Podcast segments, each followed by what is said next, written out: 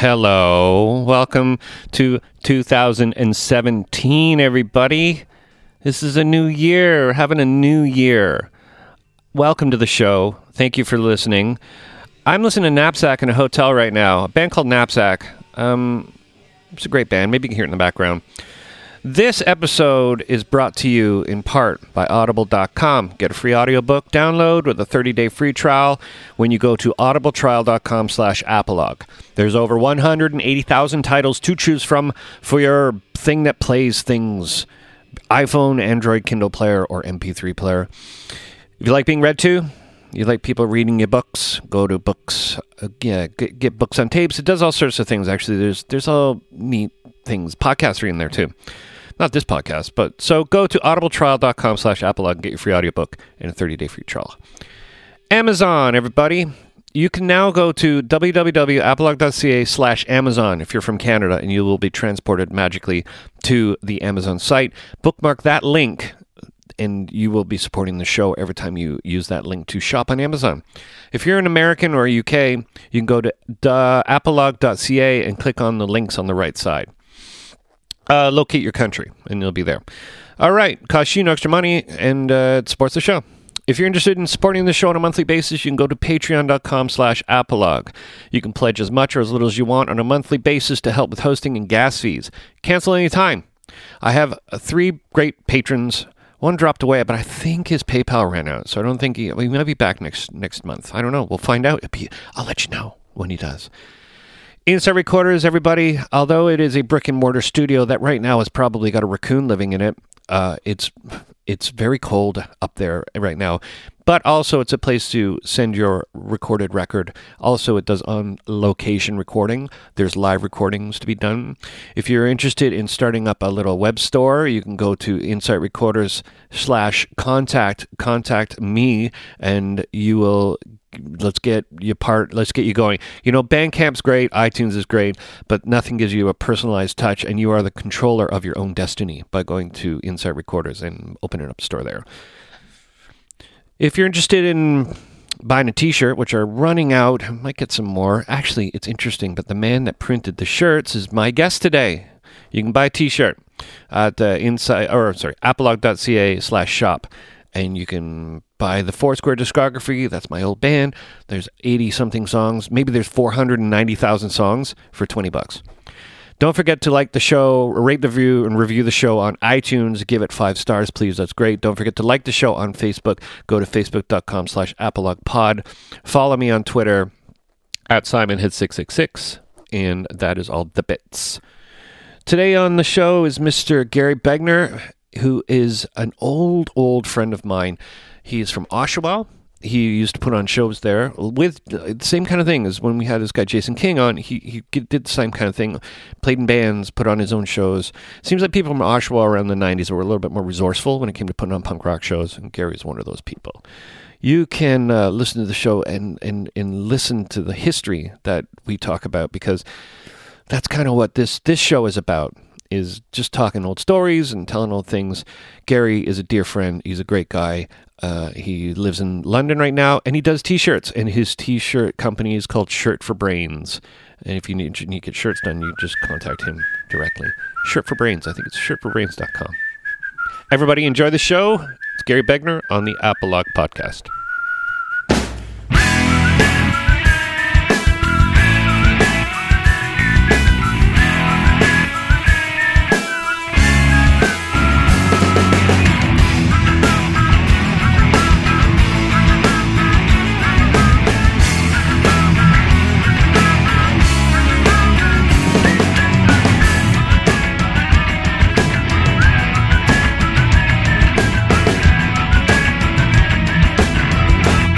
Used to get into it a lot. Uh, computers. Yeah, yeah, yeah, like you know, setting up like sound system. Like, you know, I've got my recording system here, and I used to get really into it. And I used to buy like you know expensive sound cards and all that, and I'd be all excited like a little kid, and then I'd put it in, and then then I'd start throwing things around the room because I screwed something else up, and then when I started doing graphics more, I just kind of was given a lecture about you can't do that. You can't have your computer being bogged down with like nine million graphics and then expecting to get recording stuff done at the same time. So now I have one that's just dedicated computer for recording, Yeah. which was set up for me that I don't have to touch anything because I'm not really trying to record albums. I'm just trying to capture ideas. Yeah.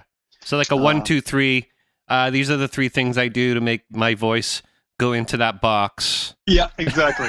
yeah, in into the Alesis multi-mix, and everything just runs into that, and then I just I've got a mic that's set up on the side, but it's like you know, and, but this one's not connected to the internet. Oh, The other one, because then somehow I get into the the weird world of like you know, geez, how did I get that virus? Which is a, a normal question that I ask myself. yeah. I, you know, I haven't had a virus on a Mac ever. Oh, okay. They say they're available. That they're out there somewhere. But those uh, emails that say uh, you have a large uh, cash settlement, yeah, I know. th- those ones I don't really click on because yeah. I don't think there's a large cash settlement coming in. I really don't. No, no, no. I, I got one just a little while ago that uh, my great great grandfather from Croatia had passed away, uh, or something like that. That I'm was my great grandfather from Croatia. wow, we're Well, related somehow. Everybody's getting a penny. yeah. Um, yeah. So in the end, I was just kind of I just laugh at it all the time, and uh, uh, there is there is a brutal story about that after my dad died, how my mom got into that, and uh, yeah, Oh. gave away quite a bit of money. really? Oh, so she got duped. Yeah, yeah. Well, she was like the whole thing. We're I actually had to talk to somebody about it because it was so hard to deal with, right? Like I'm dealing with with his, you know, suicide and then taking care of the the, the family and taking care of all the crap that was left behind, Mhm. and then to find and then even telling her at the time because I worked for the phone company as a programmer back then, and just saying to her like, you know, you got to be careful because his name is now in the obits. You know, as Yeah. soon as that happened, they look up the numbers and they start pouncing on them because they know that there's a ton of people. Yeah. And I said, and they will tell you everything you want to hear and how great you are. And I said, but don't fall for it. And sure enough, uh, the the grieving process, the stress, the the shock, Mm. And uh, just and then of course I live here. My brother lives in BC, and he came for two weeks and then went back home and has never been back. Hmm. Um, so you know, between Allison and I, you know, going there and coming back and going there, she was on her own for like you know just in the house by herself. Mhm. So for two weeks, and then she gets a call and somebody friendly to talk to, telling her how wonderful she is, and yeah, next thing you know, we're uh, she's out a bunch of money, and uh, we're just scrambling, and uh, yeah, so it's yeah, so and no recourse, right? Like you can't. no, It's not like eBay or PayPal where it's like something screws you over. You have some. You can Yep. get your money back if you get screwed over, right? No, this is Yep. it. This is done. Yeah. yeah, Yeah. it's I. gone. That's serious stuff, man. Serious Oh, stuff. It's so harsh, and, and and the worst part about it, and this is the part that I still feel bad about to this day, is a friend of mine whose wife worked at one of those money cashing places where you get the where they have to take and go get the, the money filled out, Mhm. The the bank thing. Well, she worked there, and she knew my mom, like she knew it was my mom. Take and and due to the nature of her job, she couldn't say anything. Mm. And so she, well, they, then she told him, husband and wife conversations are fine, uh, but she told him, and then next thing you know, it's like he's now stressed out because he knows it's happening, but he can't do anything. Because if he did, then his wife loses her job. Yeah. Confidence. If my yeah. Yeah, if my mom brings it up, like, what the hell is she telling you? So it, it just put them in a bad spot. And then I feel, of course, me being the, the pathetic, uh, emo, oversensitive guy, I take the weight of the world on my shoulders every freaking day, even if, if it's got nothing to do for me Yeah. you know, it's it's like, and then I feel bad for him because, like, you know, you know, here's my family putting somebody else in a bad situation, and it's just all because of greed and. Uh, it's uh, yeah, it's it's uh, it's hard to keep a smile on your face some days, but Yeah. it's all good. as our population gets older and older, people tend to um, exploit the old because the old don't understand. And there's only like another 20 years or 15 years when we become old where we're actually somewhat computer savvy, where we understand like, hey, you know, there's no guy in Nigeria giving me free money. That's not going to happen. Um, Yeah, yeah. We're not that stupid, you know. Yeah, So uh, unfortunately, there's a there's a generation of people older than us that are going to get duped, and there's going to be people making a lot of money off of this, Yeah. uh, and based on stupid naivety, really, and, and Yeah. just not understanding how the fucking internet works. It's yeah, yeah, or just the fact that no longer are contracts really real. Yeah. You know, it's like it's like, yeah, I'll do this for you. It'll be five thousand dollars. I need uh, three thousand up front. Yep. You're never going to see me again. And yes, we do have a signed contract, but by the time you get to get me to court, and the amount of money you're going to pay in legal fees, it's going to cost you seven thousand dollars to get three thousand back. yeah, yeah, that's true. You know what I mean? Yeah. So it's like you just you just sit there. That's why with the business we had to, you know, I had to change how I run everything. Like you know, Yeah. I no longer just take an order and print it for you. It's like I need a deposit yeah, because absolutely. at least at least that way if if you turn into a flake or whatever, well I've got half of the money. It's like you know I've I've covered my stock. Yeah, I definitely. might I might be out for my work, but at the same time, nothing stops me from screen printing on the back of your T-shirt that you're a complete douchebag and donating it to the uh, to the local charities, right? Like it's like you know, there's always that. There's always the, the good part. It's kind of like that. Uh, being like when you're doing the, the music thing and you're all pissed off at somebody. So what do you do, right? Like, luckily I'm not a hip hop guy because all I write about is like yeah. hating everybody just because I can't. Still mentally immature, I find myself to be. So it's like you know, I'd just be all like blah blah blah. You know, everything sucks. Well, it's not like I don't do that anyways, but you know, it's uh, it'd just be funny. So yeah, so as a printer, it's kind of fun because you can just like, oh, okay, well, you want to screw me around? Okay, well, what's the name of your business? Well, let's just make up a T-shirt for you. Go to Value Village and drop them off. There you go. Yeah, there yeah, you go. You go. Dude, I love that. I love that. You know why? Because that does stick a thumb in the eye, and they don't understand how much that's going to affect their business. And it's a long game. Like Yes. there's no like there's no uh, I'm gonna go to a lawyer and I'm gonna get my money back. It's like no, I'm gonna defame your name.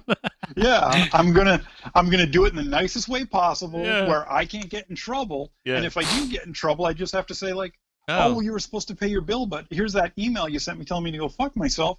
So Hmm. I kind of just did it for you. I did Hmm. fuck myself. there's your I shirts. s- yeah, there's your shirts. You know, if you're lucky, Value Village won't sell them directly, but they'll ship them overseas, and maybe, To Africa. just maybe, you'll show up in one of those like African, you know, charity commercials. This is this is Tuganda. You know, Tuganda gets by every day by collecting bottles and such, and it's like, and then Tuganda's wearing the shirt that says, you know, you know, Joe so and so, you know, didn't pay his bill. You know. And then, then you just sit there and you're just like, you know, it's, it's all good. And Victory. and it's fun. Yeah, and it's fun because you know, still it keeps with my, you know, as much as I'm, you know, I'm still a, a punk at heart kind of thing. You know, Mhm. I'm like that. So it still kind of goes with that whole like, you know, well, you you fuck me, I fuck you. Yeah. I'm like, you know, I my lifestyle is like do no harm to others, help as much as you can, don't hurt. You know, get through your days and just try and smile. And it's like, but then that guy comes along, the douchebag dude who just thinks like, Mhm. fuck you, I'm more important and blah blah blah. And then you say, well, that's that's fine. You just you broke the rule. Like, Yeah. you can't do it. You can't do that. So Well, that's the joy of being in business for yourself. Because when I, I've worked for institutions, and I've worked for, uh, I work now for the the town of Richmond Hill. It's really hard for me to print up fake shirts and and say uh, this this group really sucks, and uh, you know, Yeah. I can't even post stuff on any, on on Facebook anymore, like live stuff, like because it breaks some sort of confidentiality. And yeah, so, I mean, I miss those days because it, it used to be times in the recording studio days, if someone didn't pay their bill, I would like, hey, man, um, these ADAT tapes will go into other people's. Uh, it'll it'll be. I can just rip the label off, format the tape, call it somebody else's name, yeah, give them a break on it. So uh, you know, either way, I'll make my money back. You know, but uh, Yeah. and that that those were joyous days, but also quite frightening and harrowing because uh, having to come up with your monthly nut and and you know and trying to live a normal life. I mean, this is always a big thing in this show is trying to live normally, like a normal life with an alternative lifestyle yeah, yeah, completely. it never sometimes it's awesome and there you know there's people that can do it i think you're one of those people that can balance normality with uh, not being normal um Yeah, that's not that's- in don't take that in, in a way but no, no, no. That's I was going to say the the whole thing about balancing normal and not normal is just not being normal. Hmm. It's like you know I, I don't run my business like you know the the shop as you know it's like I run it out of the garage because Mhm. the when I like obviously I started doing this like a long time ago Yeah. uh, back back in the day right back back in Oshawa there i still have Oh. one of your pair of track pants that you made for me from my studio Woo, track pants. Um, I hope they have the cuff. Uh, but yeah, so like you know, when we used to do that stuff and just getting into it, it was like you know, then I was just kind of breaking into it. But now it's like, I when we moved to London and I was I had to become. Um, you know, the reality of the situation is moving to London was the best thing I ever did. Mhm. As weird as it can sound, but at the same time, it's like it's in Oshawa. I was like, I don't know, I was fucking. Um, I was lucky.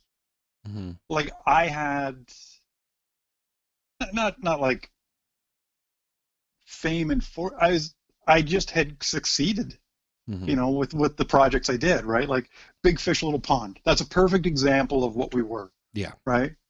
You know, when back in the early days with leftovers, we could fill up we could like, we would rent the the the theater down the road, or rent a hall, and the place would be jam packed, like you couldn't move. It was, and it was always amazing to me.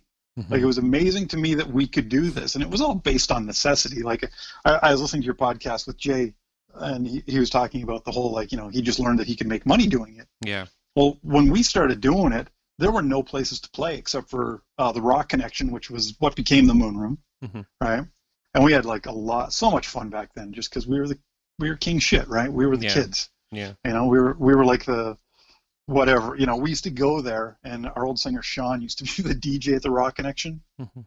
So we used to go there and get dr- get drunk because you know back in Oshawa it wasn't uh, wasn't a secret my love of uh, alcohol. Like you know, I just I could really used to love drinking a lot.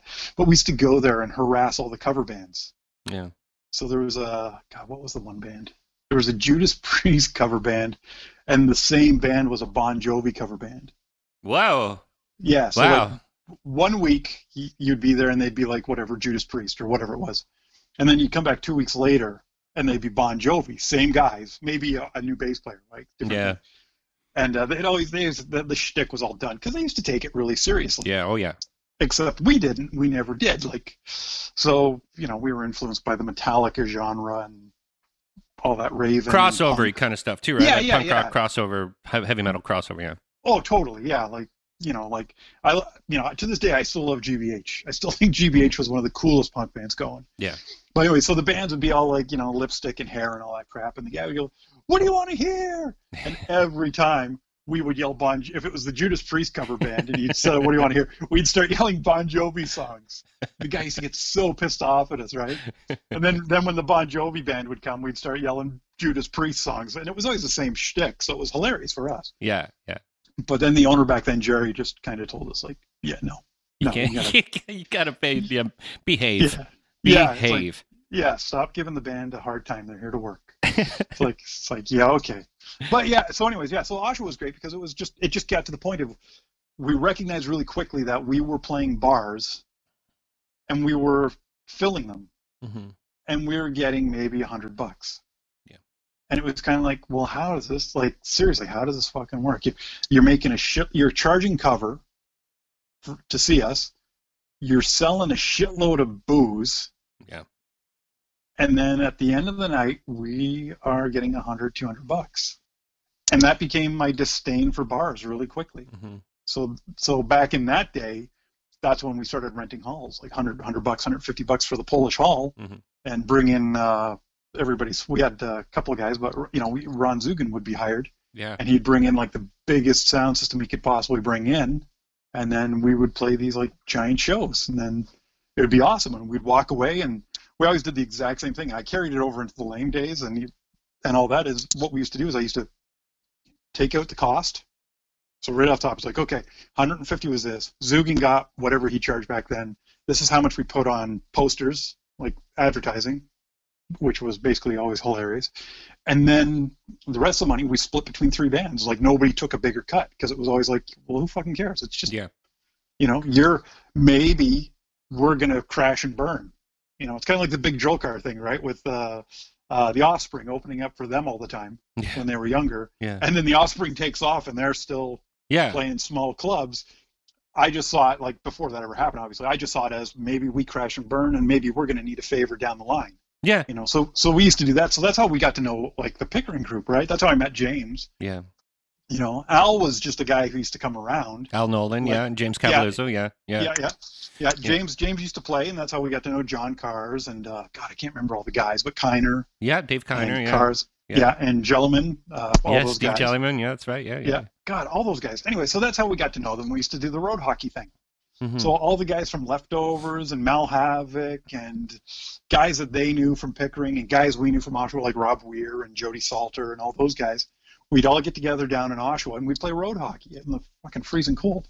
Mhm. But it was always fun, right? And then and then we just kind of kept going. And then when I kind of when I left left when I quit Leftovers, uh, Did you go out to Van? You went out to Vancouver or something, right? Is Yeah, yeah. yeah, around yeah, that time. yeah, I went I went to Vancouver to get away. I was having so many. I was in such a bad place, right? hmm headspace was wrong. Like seriously, like I was pretty much like you know probably two drinks shy of a rope. You know, I Mhm. was pretty fucked up, and uh, so I was having. So I went home. I went to BC because I just always kind of like in having a good time and be like a, a Yeah. positive, not a good, not like a party good time, but just like feeling good about stuff. So I went to BC, and that's kind of strangely enough. Uh, I was on the plane flying to BC, sold all my gear. Hello. Mhm. Uh, which then made its rounds around the world. Um, uh, it's funny, my gear got further than I did. Mine but- too. Yeah. um, but uh, yeah, so on the flight to Vancouver that time, I actually had a notebook. So I used to carry a notebook around with me all the time, writing. Like it didn't matter what it was, but always writing lyrics and ideas. And I just on one page, I just wrote lame. Like, like Mhm. it was just like this is my life. This sucks. Like my life is Mhm. so lame, and it just like clicked all at once. It's like, fuck, what a great name for a band Yeah. like and so i was in bc and i tried to kind of get stuff going and you know it was just it was a bad shot because And this is sort of early 90s, right? Like maybe 90, 91, 92 maybe? Yeah. Yeah. yeah yeah, I, I like basically quit leftovers shaved my head Mhm. like it all happened drank out of control Yeah. uh, shaved my head uh, just watch everything crash and then decided fuck it i'm going to bc Mhm. so uh, flew up to bc but yeah it was just a weird thing. But yeah anyway so my first weekend there my brother uh, was playing in a ball hockey tournament. And so i had sold everything so i had a pocket full of cash. So my plan was live for three months without doing anything and just try and find myself you know hit the beach blah blah blah. And the first weekend there my brother's playing in a ball hockey tournament and gets his wrist broken in three spots off a slash and so he can't work anymore. So i got to go to work because we burned through my money. Mm-hmm. so within two weeks i'm broke and i'm working in a kitchen. Mhm. doing dishes and he's at home. He's living the life that i'm supposed to be living. Yeah. Hang, he's hanging out with his girlfriend and stuff and i'm like going to work every day. And i'm like fuck this blows Yeah. so tried and tried and then just came back home and started everything up again and And and that's where I didn't- think I first met you was that day when you came back from uh, Vancouver. I think is the first time I ever really met you in person. I think we knew of each other. yeah yeah yeah I think I met you at the Ozone or something for the Yeah, first yeah, yeah. time. yeah because that's yeah that was where everybody just hung out all the time Yeah, yeah, and uh, yeah, yeah, because we yeah, and and then yeah, shortly after that, like I was I had a condo up in the north end, and then used to come down all the time because Jay had the the crack house in the back, hmm and then Fraser lived in the front with his girlfriend, and uh, Craig and whoever was living with him lived in the second part, but it was Craig all Donaldson, just pretty yeah. di- yeah, Yeah. it's all pretty dilapidated back then, right? And then uh, Hence the name Yeah. the Crack House.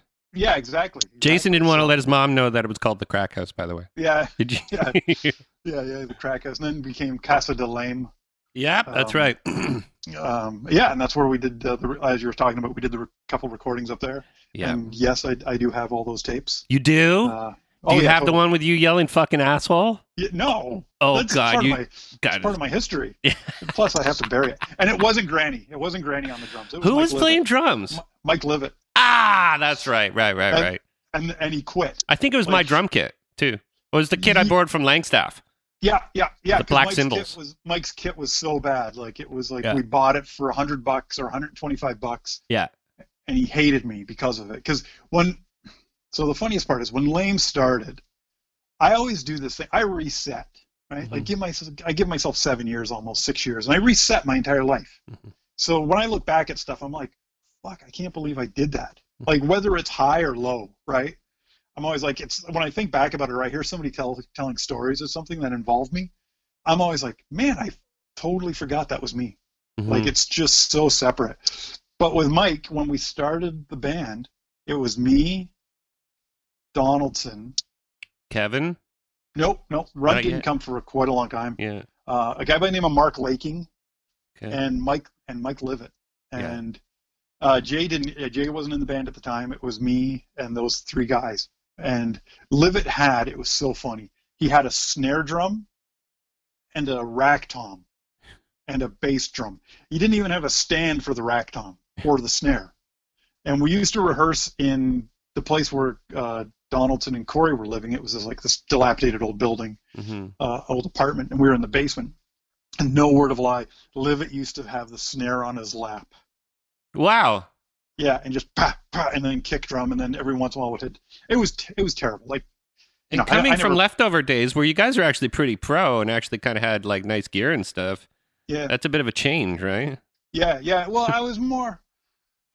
So I guess before lame it was called one word, right? But Okay. or but with lame. But anyways, with lame, the whole aspect of lame was a, an avenue for me to get drunk. Okay. and there were rules with lame. So uh, I was really big into the into this fucking rule that you couldn't own good gear. hmm So you could you could play a guitar. Like if you ever saw lame in the early days, Mhm. uh, Chinese guitars, like the the old uh, knockoffs, like Donaldson had a, a Chinese Telecaster or a Japanese Tele. Yeah. Uh, I had Jeremy Dove's dad's old uh, F-hole Telecaster. hmm which I covered in wallpaper, which I, I, I used for years. Um, Mark was the only one with a, an actual guitar, but it was a piece of junk anyways. hmm And then Mike's drum set. And then one day we had to buy him a drum set because we just couldn't keep going this way because we couldn't play shows. So we, we bought a drum set and it was cheap too. And he always hated it because he'd play and the drum would move, Yeah. the Oh, bass yeah. drum. So up in the crack house, we had the drum riser built. And if anybody ever came to play, they couldn't move their bass drum for, forward Oh, because because- it was nailed in. We had the three we had the three spikes in front for Mike's bass drum. Yeah, yeah, yeah. So it wouldn't slide. So the guys always had to be like, it's so cramped. It's like, well, that's how it goes. Yeah, yeah, and you used to do shows up there too, right? Because Yeah, I, I think I saw uh, Biddle's band with Colin Clark. I forget what they're called now. We were just talking about with Jay Um, King. Yeah, yeah, yeah. That was uh, Dead Season. Dead. Well, it wasn't Dead Season. Dead Season came after that. Boneless in? Boneless. I th- yeah, Boneless. That's right. Yeah, yeah, yeah, yeah. Yeah, Yeah, yeah, yeah. I remember I seeing was- that. Yeah, Dead. I still listen to that Dead Season cassette. I played in Dead Season So- for about three weeks. Three weeks. Yeah. Jeff McDonald uh, Jr., who played bass with Lame, obviously. Yeah. Or who cares? Nobody knows who we are. Um, anyways, he heard about them and got invited to go see them at the Different Drum, which was the place where Jay had the hmm the store above, and McMillan had the coffee shop. And we went and saw them, and I was just so blown away by them. Hmm Like, you know, and I don't know what it is. Anything that Biddle get in gets into is just gold. Yeah. He just is such a great all-around musician, and Yeah. his thinking is fantastic. Like, you know, we saw them, and I, th- I think we had just come off tour, and it was just like, and normally, like, and sorry, I say tour like we're a big touring act, but we, we used to go on these like whatever five day jaunts and then come back, and then Mhm. we did BC, like out to BC twice, which was uh, memories enough. in Awesome. life. Yeah, yeah, um, uh, yeah. And anyway, so I remember coming back, and I just whenever it happened, I always would just hole up in the house. I didn't want to leave the apartment. hmm Just I was just tired. I was exhausted from it all. But I remember Jeff saying like. You, you know, Biddle's band. I think I think it was Biddle, and I think Phil was in it, or was Phil it Zeller, yeah, and and Colin Clark.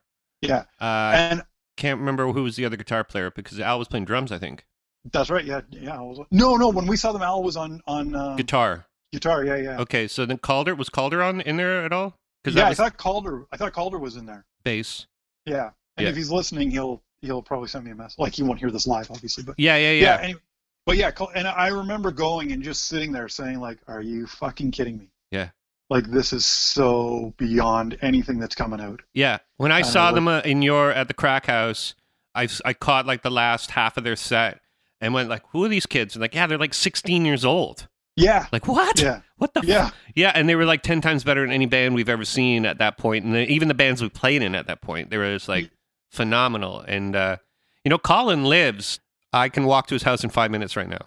Oh, really? He Yeah, lives that's right, awesome. yeah, like right around the corner from me. So, uh, Colin, Yeah, he's Colin's got to come on the show soon too.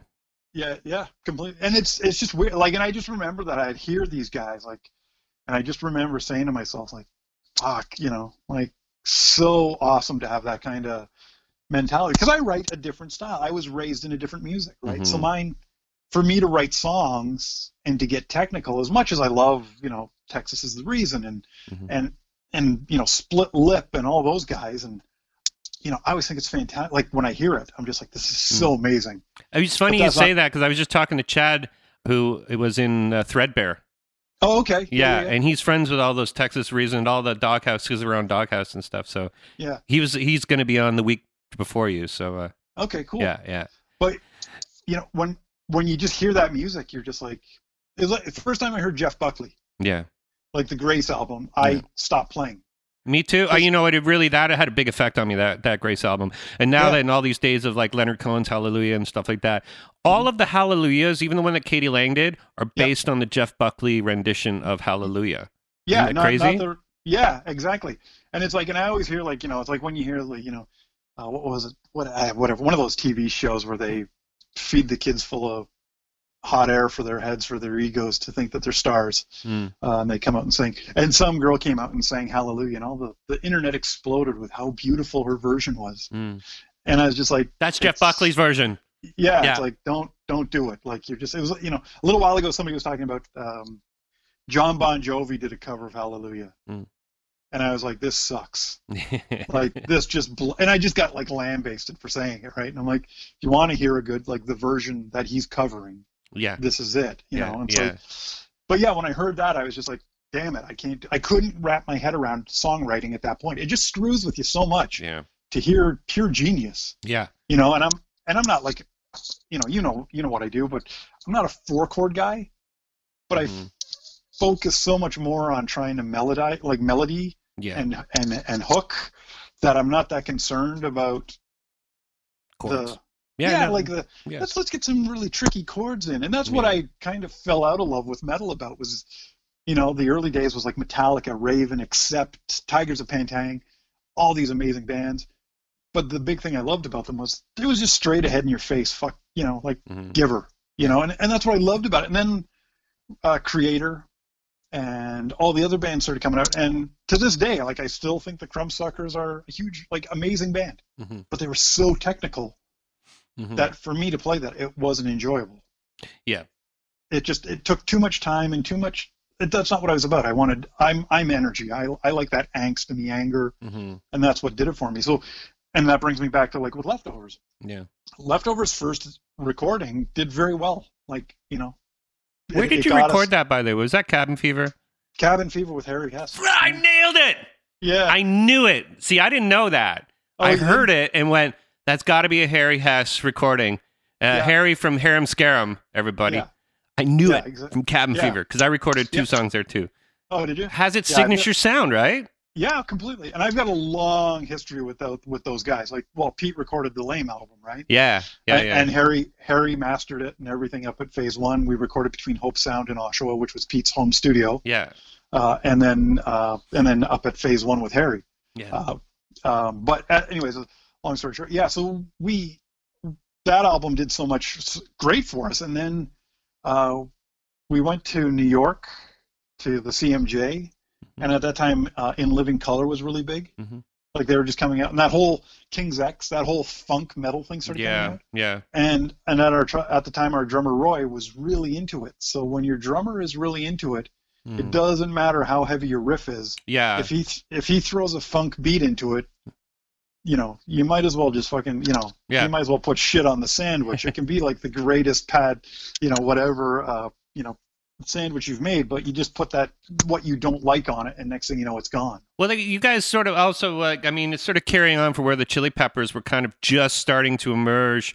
Uh, Yeah. funk metal, um, late '80s. That's when music took a weird turn for weirdness. Like I remember Living Color because uh, Cult of Personality was like, wow, this is played really well. Like this sounds great. This is awesome. Yeah. It's sung well. It's played well. I can, I can maybe subscribe to this. You know, like Yeah, yeah. Sonically, that was a great tune. The rest of the album I didn't like. hmm Like, and I've never been a thump snap player. I can play Mhm. it, but I just do not me enjoy it. neither.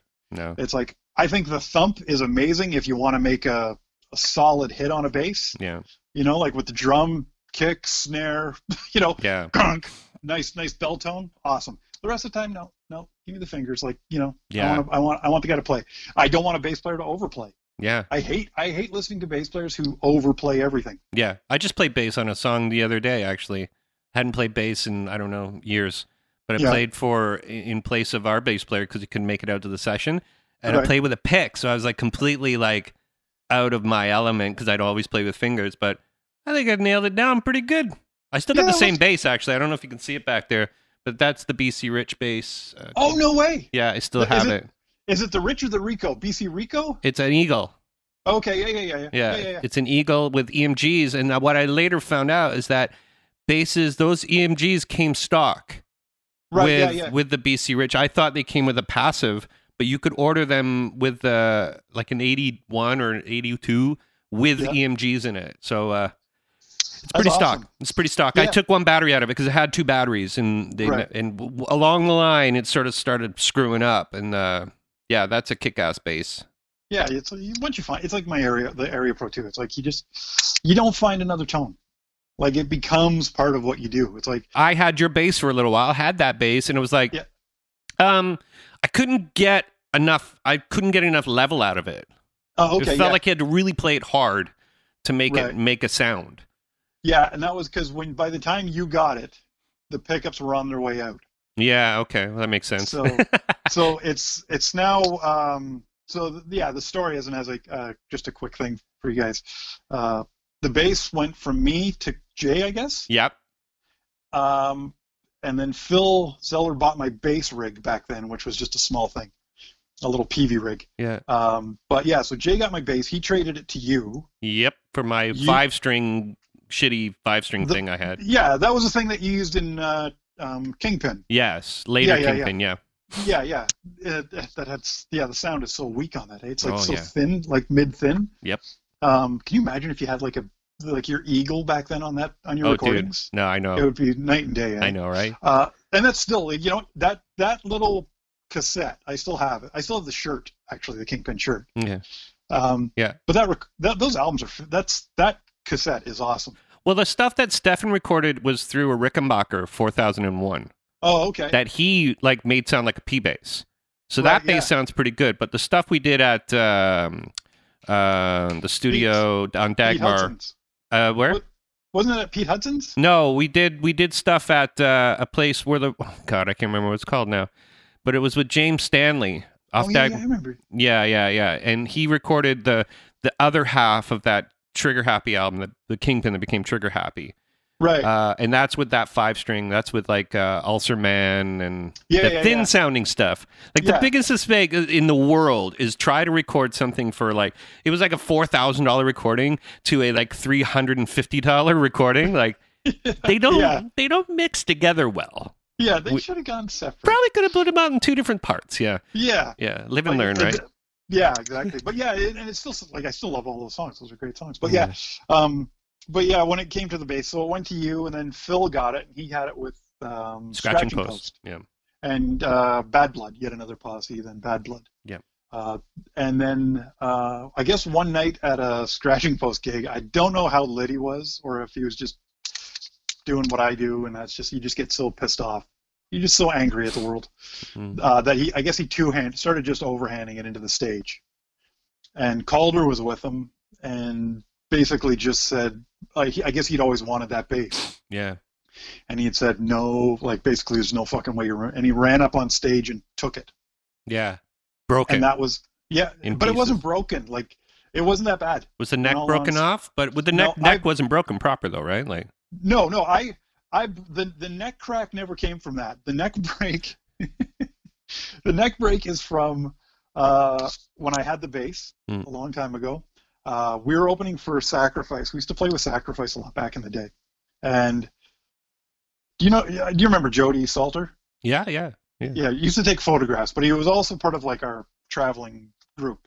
So we had the the the uh, oh man, oh I can't remember what we used to call themselves, but anyways, it was something for uh, Pray for Death Road Crew, and uh, they used to come around. It was more just to get drunk with. Uh, but anyway, so they thought it would be Jody thought for shits and giggles it would be hilarious on the way to a gig to tape my case completely shut. so he, he got it like a roll of fucking gaff tape and wrapped the case, my Aria Pro 2 case. Just I couldn't open the case. And he taped the handle down. the whole bit, so he couldn't even carry it. And so he, nobody would pick up the bass. They just thought we're leaving for Gary. He'll think it's hilarious. hmm And me being a guy who I back then didn't have sentimental value, just said, you know, do your fucking job or you're not getting drunk. hmm And they're like, oh, oh, you carry. So I picked it up, and like a not like a football, but more like a, ca- a shot put, hurled the case across the parking lot before the sacrifice. Well, it hit the ground hard, and you heard it. Like Yeah. within the case, you heard the Doing. And the- boong, yeah. and then we're laughing, and so we get a knife out and we slice open the case, and fuck, there it is.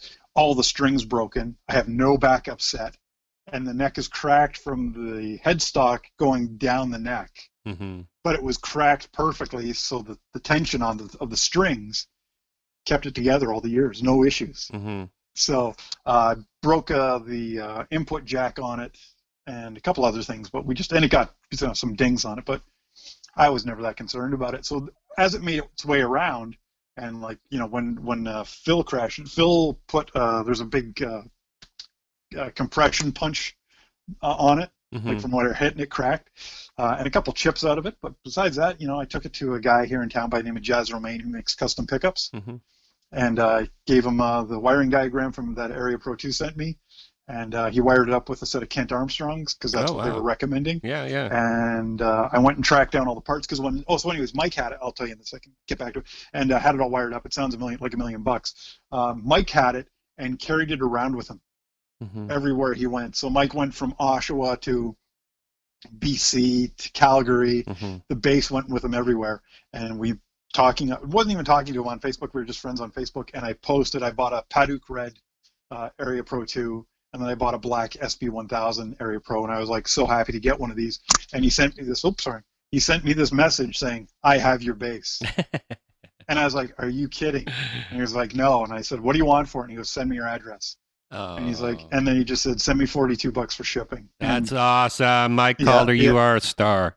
yeah. So a Yeah. week, not even a week, not even four days later, it was at my house. Yeah, And, back uh, home. You know, back home, and it's and it and it gets played. Like I don't Yeah. play my SB one thousand at all. It's just the nine. really? It sound it sounds so good. Like Yeah. you know, yeah, and the yeah, rig, you know. yeah. So and it's it's my go-to. Like when I want to test something out, like oh, try this bass amp. It's that's where I go. Yeah. It's like So, so, big sounding. so But when sorry. so lame days too. I mean, Yeah. like so when you there was so many different versions of lame, yeah, right? Like there Yeah. was there. I don't even know how many iterations. Almost as many as Trigger Happy. I would say. Yeah. One might say. so. Yeah. Um, and what I came to a realization is why did I never play in lame? Why did that never happen, and why not? Like, why not? Yeah, true. Well, I think what it, I think what it was is like so when so yeah, there was many guys in the band, but it it wasn't as if they were getting kicked out. Like Mhm. Runt's the only guy that ever got kicked out, rehired, kicked out, rehired yeah, kind of thing. You know what I mean? yeah, And that's just a personal thing. He and I will always be like that. I could, you know, like we we last time we talked, we said we will never ever get in a band together again. yeah. It just doesn't like he's a great player. Like when he wants, like he doesn't play anymore. No, no. Okay, yeah, yeah. No, I see him on Facebook time, time, time. Yeah, yeah. he's still short. doesn't- yeah, it's strange. Yeah. I thought he, uh, um, but he, you know, he like everybody, you know, just he grew up completely different than what I thought was going to happen. Right. You know, so yeah, he is go- he went normal. Like he's got a job and stuff, like career yeah. stuff. Yeah, career. Uh, you know, he's he's got a son that he takes care of very well. He's, you know, it's just awesome to see, and you know, it's it's one of those things that you're like, right on, good for you. yeah. Last Um, time my son was at a funeral, and Yeah, uh, Granny- Grant's- Granny's. yeah, as Yeah. his wake, and uh, I was surprised how balanced and normal because I've always thought Kevin. You know, we know Kev. We know people in our twenties, Yeah. and then we think those some of those people just stay that person. Yeah, yeah, yeah. Kevin is an example of someone who didn't. He No. he, he changed in, into a different Yeah. person. You know, yeah, for the better. it- yeah, exactly. It was it was as if he just kind of had said like, you know, I, I don't want to be that guy. Mm. and then just bailed and and went to Toronto and that was it and reinvented or whatever. But you know, Mhm. good for it's awesome to it is awesome to see. But so yeah, so with Lame, it wasn't really a matter of kicking guys out. It was just a matter of I I can't say I'm like I'm like Al, Mhm. you know, and I don't mean that as any disrespect. No, Al is so uh, focused on what he wanted, right? Mhm. Um, but at this at the same time, it just kind of flipped. So with Lame, whenever when Lame was going, you were doing Trigger Happy That's right. because who replaced you in Trigger Happy? You did. Yay! hey, how's it going, everybody? Um, so when you left Trigger Happy, I came and filled in, or J- Jim came. Well, Like, Jim came. Yeah, I was playing drums. We were just out of that van crash era where Yeah. um, I was broke. I had no vehicle really, and Yeah. I wasn't. Um, as soon as I got another van, it turned into oh great, Trigger Happy knows has another van to tour and wreck. And, Yeah. and and long story short, and I'm this is Al knows this, but I wasn't interested in being the provider anymore of the band, you know, and that's Right. sort of why I moved on. And I remember you because I was playing drums. And I remember Uh-huh, you came up to me at the, on a show, go, and you said something like, um, "The only reason I'm in this band is because you're in this band," kind of thing. Like it's this nice conversation, but I'd still already made my mind up. I'd already joined Red Fisher at that point, and I was already like yeah, planning my exodus. You know, yeah, exactly. And to this day, it's like I still think it's awesome. I, I love the, you know Jason and John were awesome guys. Like yeah, whenever they used to come through, before you ever in, were in them, they used to come out to Oshawa and we used to do the. I used to do the hall shows in a Bung Fest, as we yeah. called it. I played that. I played Yeah. that one. Yeah. You played you played the second one. The first one they came on their own. Oh, really? Yeah, it was them, and I can't remember their bass player at the time. Would have been Brad. Yeah, Brad, exactly. Yeah. Okay. I don't remember them coming out. I remember them Yeah. coming out and playing with Trigger Happy once, but I don't remember them traveling through. That's interesting. Yeah, they yeah they came they came and uh, they played Bung Fest because they stayed at my place. That was the uh, infamous free. uh, we used to have like these really stupid marketing ideas, like so we did a free turkey dinner. yeah. So we, we made sure that we had a we bought a Hungry Man turkey dinner. Because it didn't say free turkey dinners. It said Dinner, free yeah, turkey yeah, dinner. yeah. So we gave one out. Um, and uh, they they were driving this old Dodge van Yeah. at the time. That red And, van. uh, yeah. Yeah, yeah. And it was so funny because we were they were hanging we were just hanging out and they like John came with us. I think Jason came too, but to go get the turkey dinner and stuff.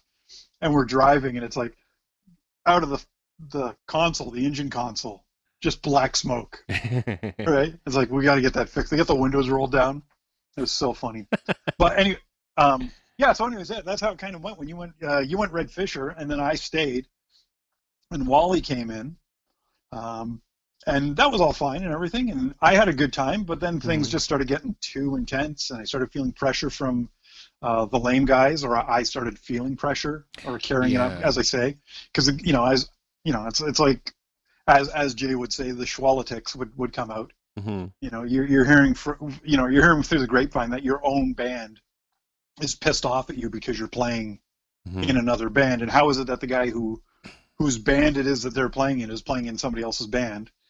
And it was all that. So then i was like uh and then it just got a little too intense for a while because i don't you know at that point al was just i think he was just angry at the world again hmm and was just you know taking it out on everything. And Well, i just Yeah, and Couldn't- him and Mark were very uh, in tune with uh, each other, but they Yeah. were also like brothers, and they would fight Mhm. like brothers, and it became oh like totally to the point of, ooh, uh, okay, I, this is serious stuff. Yeah. you know, yeah you yeah know, it was, it, yeah, the the we had the one tour we went out to Montreal and it was like part good time and then part just bad time because it's like everybody'd be fine in the car yeah, but then as soon as we got out of the car it was like you know it's like um are we getting any money like yeah, are you know we haven't eaten in a day like what's going on? And then yeah, and then Mark would get all pissed off and then I got pissed off because I was I was I was hungry. Yeah. you know it's like it's like I haven't eaten like what's going on? And then Al got pissed at me because I took Mark's side.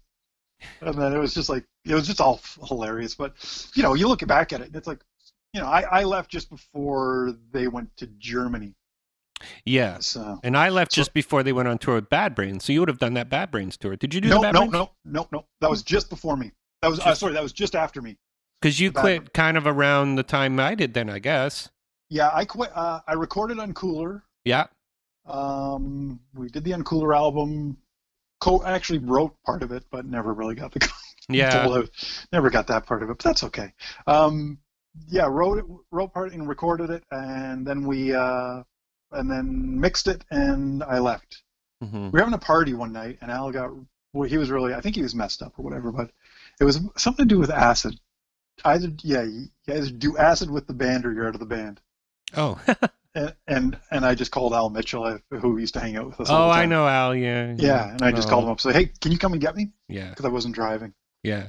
And I was like, can you come and get me? He's like, why? I'm like, "Ah, I just quit Trigger Happy and I want to get the fuck out of here. Yeah.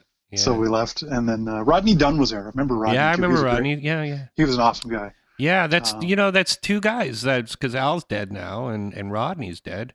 Al, Mitchell, you mean uh, Mitchell, no, no, no, Al no. Mitchell. Yeah, no. yeah. What? Al Mitchell died like three years ago, cancer. Really? Yeah, yeah, Yeah. yeah, That, that would explain why he doesn't talk to me anymore. yeah. Well, he's still on Facebook. I see him on Facebook, but it's yeah, no, because his sister lives just up in Uxbridge too. Uh, Lindsay, Really? Lindsay, Lindsay Mitchell. Yeah, yeah, yeah. yeah, yeah. He died. It was real Wow. fast too. Like it was like three months. Uh, and it just took him like he uh, before he could even. I think he went into the hospital with like some pain, and then didn't leave. Like he just literally just died. It was it was pretty crazy. Yeah, Wow, yeah, that's insane. That sucks. I was very, uh, as strange as it is, I was very close with him uh, Yeah. when I was younger. We were best friends. Uh, we, I moved to London, and he was pissed off at me for leaving, mm-hmm. and and we didn't talk. He, uh, you know, long story short, he got a. We were like inseparable. Then he got a girlfriend, and then he just stopped coming around. yeah. Well, that's always the Uh, way, right? yeah yeah so um and i always enjoyed him because he was and this all likens back to a bunch of stuff but Mhm. i was talking about big fish little pond Yeah, well with the big fish comes a really big ego for no apparent reason yeah. so al mitchell was the only friend i had that always destroyed me Put you in check. oh man Yeah, he yeah. Because we Did went to high school together. We were in the same grade, and I remember him not liking me at all. yeah, I okay. remember him just like nothing to do with me. Although we had the same kind of circle of friends, yeah there was nothing he would have to do with me until we left and I started playing in like bands and stuff when he started realizing that oh okay so you're not a you know you're not this weird nerd you know you're okay you know right and so I got acceptance from him. It took a long time. And I remember taking that and being kind of pissed off about it because it took like 15 years for him to come and reconnect with me. right. And I remember going, hey, I've been here for 15 years. You've had your chance. You know what I mean? yeah and then, like- a lot of fun And then the regret is the fucking bastard dies the next year, right? So you're like, oh, now I can't. I can't bring that back, you know. I can't tell him like because I never even told him. Is listen, man. In high school, you spat at me. You spat on my face. yeah You know, like, and that's horrible. That's horrific, right? yeah And and then we became sort of associates in in rock and roll in sort of the '90s, but that's not enough. You know what I mean? Like, No, there's no, still like old wounds that need to, you know. to heal yeah yeah Yeah, Yeah, it's it's been a um, I can honestly say it's been a shit six years for me with people passing like yeah. And not saying I'm like oh it's all woe is me Mm-hmm. but just meaning it it just touches on exactly that and you're the first one to tell me about Al and that Yeah. really, Yeah. um, I'm kind of quiet right now because it's actually hitting really hard Yeah, So, no, he's a, he was yeah, you know, and you know what? He was he was somewhat of a he was his own person, you know what I mean? And Yeah. he was just a good dude, Big- and you know he will bigger than life absolutely, than life. absolutely, you know. you know and I, and you know anybody can tell you around the lame camp that he was actually like you know he was there like he was he was very I was very close like we hmm you know, we hung out all the time. Yeah. Um, he, he used to drive from Pickering to, to come to Oshawa and hang out at my apartment all the time. Yeah, Like Yeah. we, he just was always there. He never left. yeah, Uh, so that's that. Um, uh, anyways, yeah, and Granny passing, and then uh, obviously Mark uh, passing, yeah. uh, my my father and my dog and all that other Oh stuff. and- yeah, your and, dog. and, and a few others. I, I um, so it's been weird, but uh, God, it's like that whole thing. You know, it's like it just shows you everything keeps moving. Yeah. And you just gotta kind of look at the positive stuff out of it. You know. And, oh yeah. You know, like as as if it wasn't for Grant, Lame wouldn't be where they are Nope. because he took it up to the next level. And you know, as much as uh, you know, and, and again, no, no doubt on it, and it just takes us back to the re- revolving door of Lame. You know, as much as Curtis Woods is on the album, uh, all the drum parts that were recorded are all Grant, hmm right? Like you know, and they're not, you know, and, and in all honesty, they're not even drum parts. They're programmed because we didn't have a drummer. Yeah. Uh, Grant left the band just before we went into the studio because Yeah, I remember that. Yeah. uh, the the kid coming along, Yeah. uh, Ryan came along, who was in what's his band? Something twenty one. I saw no, I saw him. Uh, I met him for the first time actually uh, Okay. at his at his unfortunately at his wake, but Yeah. I can't remember. Yeah, that was uh, yeah. So I remember. Um, yeah, Grant used to let me his drum kit, and I Yeah. recorded uh, Two Line Filler's first album on New Red Archives, and I played drums on half of it with that Yeah, drum t- kit. Yeah, Tyler Stewart's old kit, the Canwoods. Yeah, the Milestone. Canwoods. And he actually in 2010 connected through Facebook with me and said, "Do you want to buy them?" And um, I didn't realize um, he was ill and sick at that point, you know. Yeah. So I was like, yeah, you know, give me a couple of years, you know, whatever. Like, and then the fucking guy dies like what, 2012, 13? Yeah, twelve or thirteen. Yeah. Yeah. It hasn't been that long. No, right? Yeah. So I've- those drums I've are never still hanging out. Yeah, somewhere. I've never spoke. I've never spoken to Ryan. I've never spoken to Adam either. Mm-hmm, I couldn't. I couldn't bring myself to talk to them at the funeral because it's just. It's horrific, right? Yeah. It's horrific. Nobody. Like you know, it was. You know, it's that same thing. It's like when my dad died. I didn't want to talk to anybody at the funeral. It's like, what are you supposed to say? yeah. Because every, every, everybody's just awkward. You never. You don't get that person, and it's like, and then you. Oh, I remember you when you were this big. It's like, Yeah. hey, Ryan, you know, Yeah. your dad yeah. was awesome. You know, Yeah, you know, and it should, you just want to say like, your dad loved you so much. He that knows he- that. You don't Yeah. need to state the obvious. I know. Yeah, I'm with you on that. Yeah. yeah, Yeah, yeah. like- you know, when my brother died, um, same under the same circumstances as your dad, uh, it, it was uh, at the funeral. I almost felt it though. I got into this weird moment where all these people just started coming by and talking. It Mhm. completely knocked me out of whatever like weirdness I was in for some reason. Like I Yeah. didn't get. I became an extrovert and started like, oh, this is great. When it was like the, the hardest thing you've ever done in your whole life, yeah, it turns into this. Oh, all these people, you know, are helping me. You know, so yeah, yeah. it takes a different yeah everything's different right you know what i mean so you never know and you can never tell when you're in those situations you know and i thought i couldn't go to mark's um, gibson or kluchnik's funeral because i was Yeah. working but i did go sign the book i Oh, went okay. down and signed the book before i because then i had to come back to work but uh, Yeah, it's tough man you know and when people die it's you have to like uh you process it and then you Mhm. go okay well i'm still here um what can i do to either keep that part going Alive, yeah, alive um and what can i take out of it yeah. that's completely. positive you know what i mean Yeah, we've all had you know like weird near death experiences whether it be from yeah. drinking too much or you know you know health issues. driving issues a van off the road. driving a van off the road like Yeah. so but we never really clued in in, the, in when, when we were 20 we're like oh yeah it just happened but when you get older you start processing things a little bit differently you know Yep. Yep. After my dad passed, boy, this is a weird podcast. It's just all negative. yeah Um, God, sorry, I'm sorry everybody. I expected to be all happy today, but I guess not. yeah. And that's part of me, right? Like, Yeah. you, like I might, you either get me when I'm up, or you get me when I'm like, you know, yeah on the downslide, and that's a, it's, you know, it's great for writing when I'm in this state. yeah Like I, and I, fuck, I ping pong so much in conversation, and I apologize. Harry Hess used to tell me a long time ago when I met Allison, so my now wife. Yeah. Uh, we'd finished writing the, I finished recording the Lame album, and everybody was all excited about it. And it- to this day, it still sounds really cool. I still am Mhm. proud of that work. agreed Um, I have a ton of songs that I still want to record, but whatever. I'm old. Um, anyways, Harry, I met my my then wife, uh, my my girlfriend then wife, now wife, uh, and Harry said, "Well, that's it. He's done." you know, and I was like, "What do you mean?" He's like, "You're happy." He goes, "You can't write happy." uh, He's like, he's like, "You you write best when you are upset, like when you're so depressed." He said, "or when you're so angry." mhm. He said, "He said happy's not in your forte. Is not part of your game." yeah And he's exactly right. yeah I wasn't able to write anything for the longest. Time. Everything I wrote, I hated, but that's normal for me, anyways.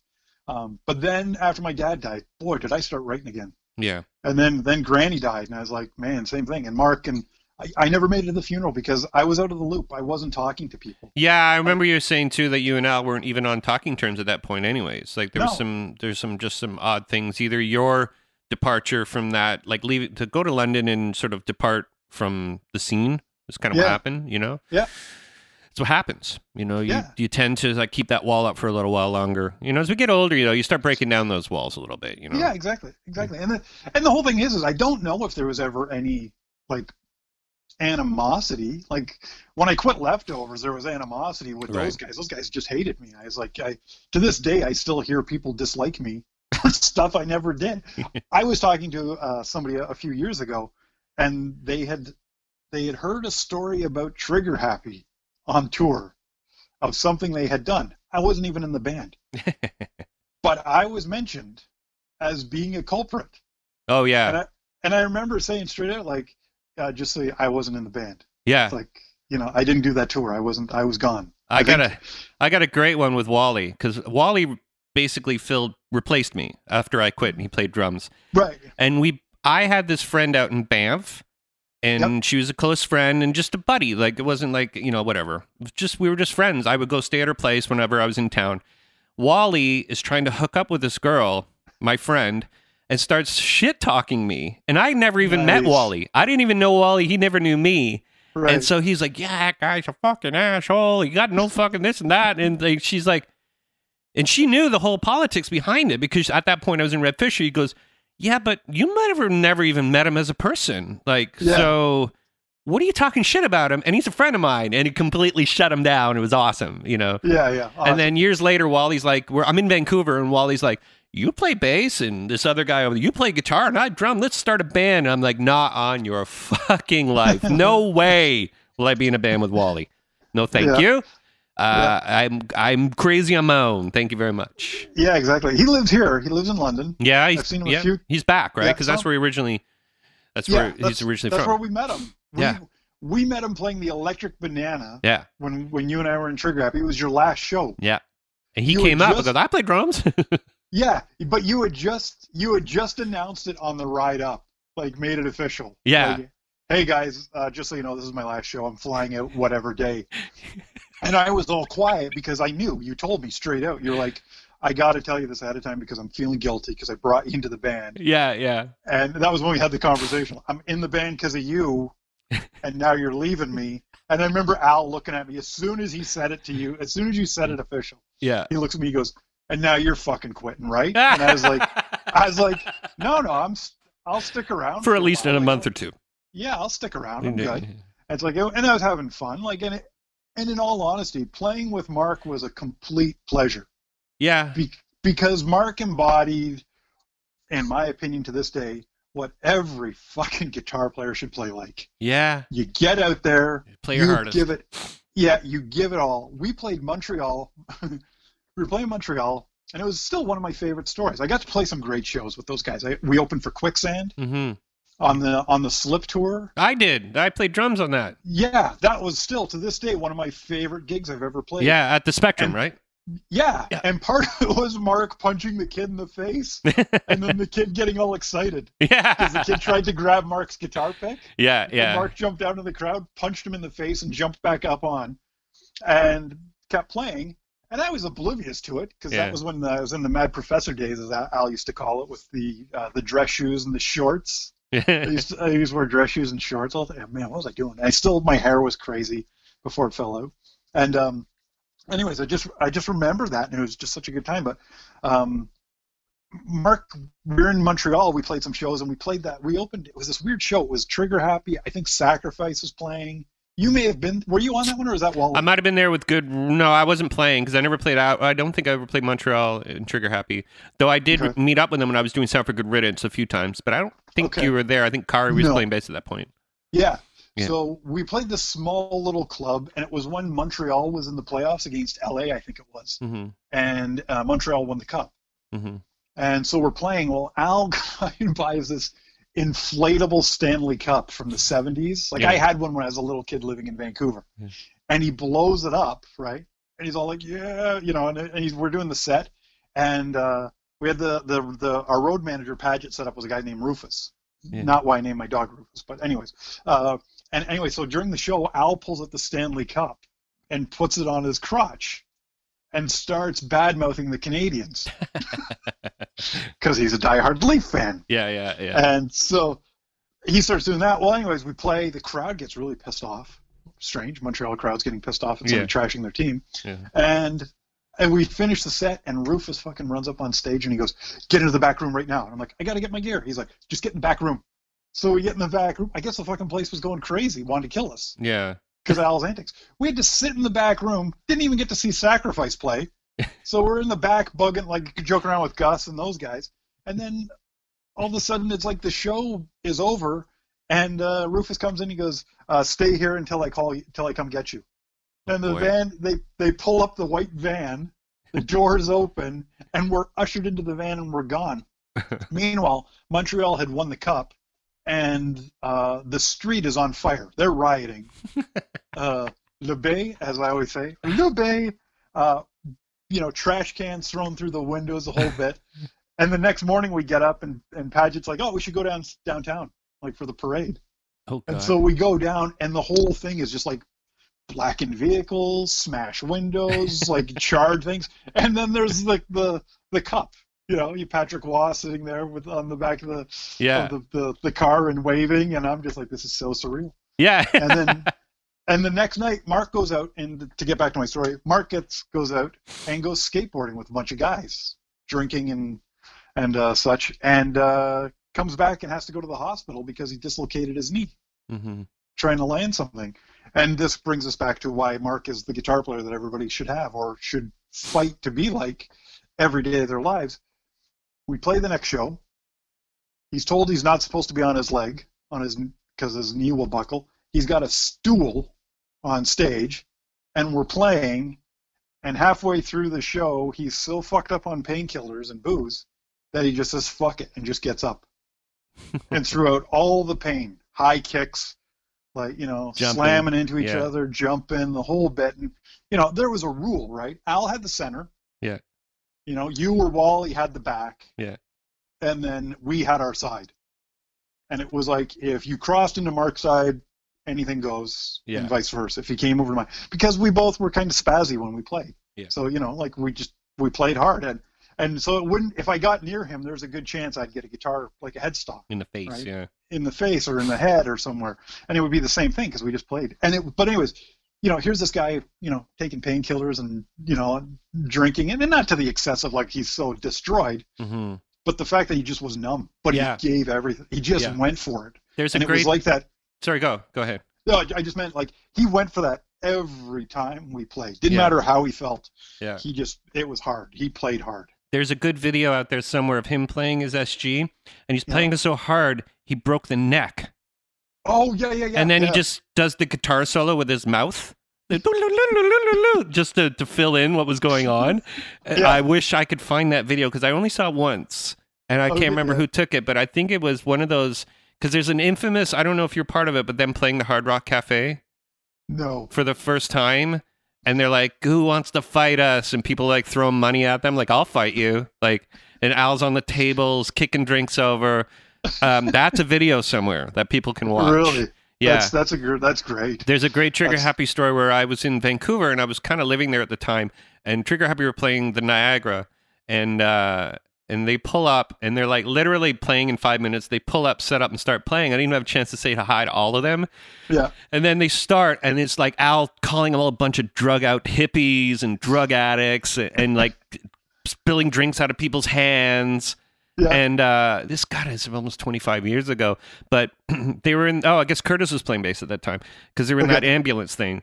And um, I remember I was just hanging out on the sidewalk waiting for them to show up, and this Korean girl came up and said, "Where's the fun? Like, where do we have fun?" I'm like, "Well." I'm gonna go have some fun in about two hours, and you're welcome to come with me. And I take this lady, and she's wearing like a six hundred dollar pantsuit, obviously rich as fuck, and like, like just has no idea. She's from South Korea, and she comes in like, "What the fuck is this?" And people are spilling drinks and throwing them all over the place, and she's getting it all over her, and she's like, "This is the best fun I've ever had." And I wonder what that lady's doing right now, like, because it was yeah, like ex- she'd call me up eventually, like occasionally say, "Let's go have a meeting," because the meeting was like have dinner or hang out. Like, let's Yeah. have a meeting. yeah. it's just, just a fucking chaotic scene where Al's like two steps away from like getting into a fight with somebody, and that person giving him a hug. And, that, Yeah, and yeah, those yeah. are all these moments of trigger happy that are like, I can't believe for all these years that how that happened. It's like it's like wrestling. It's like Yeah. you know what I mean? Like he, he would you love to hate Al.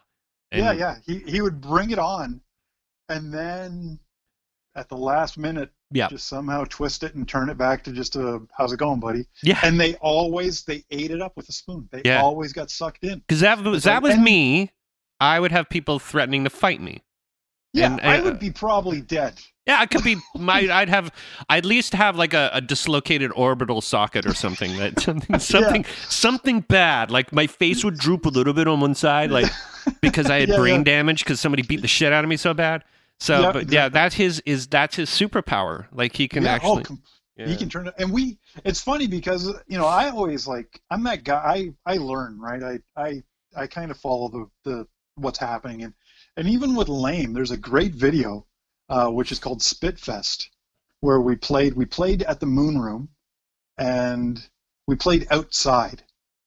So they had the stage set up outside. There was a band before us, us, and there was somebody else, and I can't remember who it was. Um, but they were on tour, big touring act, hmm and they were playing the Moon Room, and it was it was a big anniversary show of some sort, like some reason for it. hmm And I hadn't, I had just kind of come off the wagon because I'd been dry for a long time. And I remember it was the night that Mike Starr came down to see us. I was down Yeah. at Star, the- Yeah, down Mike Star Starr. Records. Yeah. And I remember saying to him, "You got to come down." And he's like, "Nah." I'm like, and I remember talking to him. I'm like, "Dude, like I've been in here for years. Yeah. Like you sell me my records. You know, you sell my CDs. You Yeah. sell my T-shirts for the band. You hmm. sell tickets for us. Yeah. Come on down. I'll put you on the guest list. I'll buy you a drink." So he came down. I was blown away. He came down, and we sat there, and I just kept buying him drinks all night Mhm. and we got pretty um, drunk. Uh, and it was a lot of like I got to see a different side of him, which was awesome. hmm Like me being the little kid buying Metallica records. To Yeah. The the day I first bought my first uh, Replacements album, and he goes, he stops everything, and he goes, "Hey everybody, look who's buying good music." Mike was like, Starr. this is awesome. Rest yeah. in peace, Mike Starr. Yeah, exactly. Yeah. Um, but anyway, so we play this show, and don't know if it was Grant, if it was uh, Toutant, who's an amazing drummer. Um, uh, Kurt, I think it was it was probably Toots. Anyways, we played the show, and Craig and Toutant and Kurt, whoever it was, or even Granny, used to spit on each other when we played. Mhm. We used to just like hork on each other because we were punk kids, I guess. But by then we were adults. Mhm. Sorry, hold on. And uh, yeah, anyways, long story short, uh, we start spitting on the crowd and saying, "We invite you to spit on us." Hmm. And so Todd uh, Taniguchi used to hang out with us. Yeah. Uh, yeah, Craig's friend videotaped it, and in the videotaping, all you see is like a white cloud, like a snowstorm Ooh. of Hork coming back and forth at us, and it was hilarious. Uh, and yeah, it was pretty hilarious. It was actually pretty funny back then. Um, uh, coming off the stage, I remember Mike Starr just saying to me, "You guys are actually really good." He goes, "I could do with it the spitting part because it was just like we were in a s- ah. we were in a storm, right?" yeah. And but then the headlining band, so we got shut down. The cops came and shut us down because we were too loud. Yeah. Zugan was on sound, and he always made us loud. That was part of the, the love for Ron, is because Ron always pushed it hard for us, right? yeah, yeah. So then this the touring band shows up to play, and they're so pissed off because we got shut down. So they drove straight from whatever gig to like from the night before to get to the Moon Room, and then they're told they can't play because the uh, this lame band. you wrecked it. Anyways, you wrecked yeah, we it, wrecked you it. wrecker. We wrecked it. You wrecked it for the hardworking band. Do you remember what the touring band was? I can't remember. I can't. I can't remember. I wish I did, but but at the same time, it's probably best that I don't remember because it would just somehow Statute limitations that will allow you to make, uh, yeah, statements Yeah. such as that. Yeah, exactly. Well, was, you know what? I, I will say this much: playing in a band, and and like, and to get back to the original question of why you never played in the band, is you were in another band all the time, Yeah, I guess so. and then you went to then you went out east, out west, yeah. and that that ended that part. Yeah. Uh, and then when you came, like we always hung out. Like you used to drive us. You drove us to that snowboarding. Festival. I remember that. Yeah, up in Collingwood. I remember that. Yeah, yeah, yeah, yeah. I remember that. Well, I remember because Yeah, I would turn on. the Yeah, yeah, yeah. We were, throwing were we throwing shit out out the window? yeah. Remember we used to do the uh, the uh, the album release party. Bands used to give us their cassettes. Yes, the release party. to- yes, absolutely. Yeah, we used to we'd listen to three seconds or ten seconds Yeah, of the, yeah. the opening chords, listen, Yeah. give them three shots, Yeah. and have an album release party. out the window. See you later. Yeah, Yeah. Now it's like I'm all environmental, but Well, that's the uh, that's the time when Jay King went to throw a beer bottle out the Yeah. passenger window, and it actually hit the front of my van, Yeah. like the front window, yeah, yeah. and it, like, miraculously nothing cracked, nothing broke, and he's like, "Dude, I am so sorry." I'm like, "That's awesome. What are you talking about? Nothing broke. Let's keep going." yeah, Yeah, that was. I remember that. That's hilarious. Yeah, Totally, that totally I remember that. hilarious. And I guess I turned more into like a recording engineer for you guys at one point too, because I was actually working on demos and and you know, Yeah. and I knew nothing. I remember there's one time I just set up shop with uh, a band called the Ginger Glide, which is Mike Yeah. Cars, John Cars' brother from Meta- um, Malhavoc.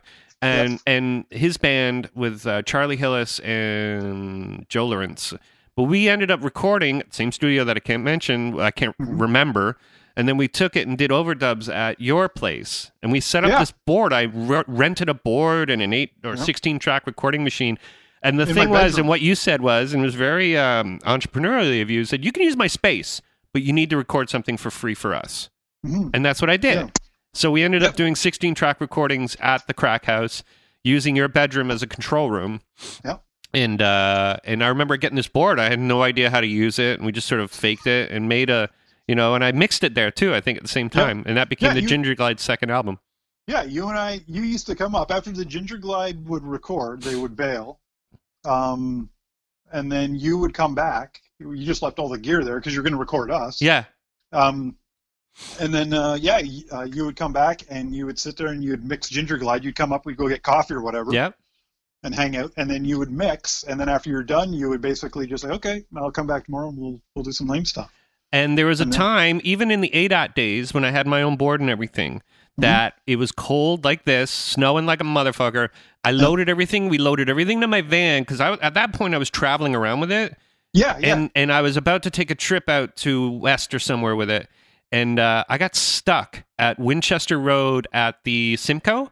Mhm. There's a dip there, and I got stuck in a snowbank there, and I was there all night with Oh, no yeah, yeah. like heat. My van stalled. Uh, I thought I was going to fall asleep and never wake up. I really thought I was dead. I really did. I Yeah, thought yeah. this is it. This I've I've I've gone too far. I've Yeah. done this. Too, this is done. I couldn't call you because it was too late, and you didn't even have a car. So like, what the no, fuck I- are you going to do, right? yeah. And I remember when the sun came up, I could see other cars off in the distance, and there was one that had his lights on. So I'm like, oh, if he has his lights on, his, his engine must be running. So I, I had no like winter jacket. I was like a freak snowstorm, and I ran in the snow, and I got to his car, and I sat, and I'm like, holy shit, I've been outside all day, all night. And he goes, okay, great. And then there was a house, and I made a second run to it, and it was this equal distance, like it was like running through the tundra. Yeah. And this is after recording Lame, and I almost died. Like I had Yeah, no yeah, candle, I had no blanket, and I remember looking in the van, and all my breath was like crystallizing inside the van, and I'm like, you know, I had a pretty good run. This is I, I'm okay. I could, you know, I think, and I was tired, delirious, and ready to die, and uh, I made it. Yeah, I made it through. I remember you told me that story afterwards. Yeah. like, Yeah, I remember you told me that story afterwards, and I was just like, "Are you kidding me?" And I was like, "Why didn't you just?" And you're like, "It was late. I didn't want to bug anybody." I was like, "Jeez." So I called my brother what- what at literally six in the morning because he had just started like a snow removal business. And I remember him Yeah. pulling through, and he just towed, um, he just plowed through the snow, picked Yeah. me, and towed me back to um, my parents' house.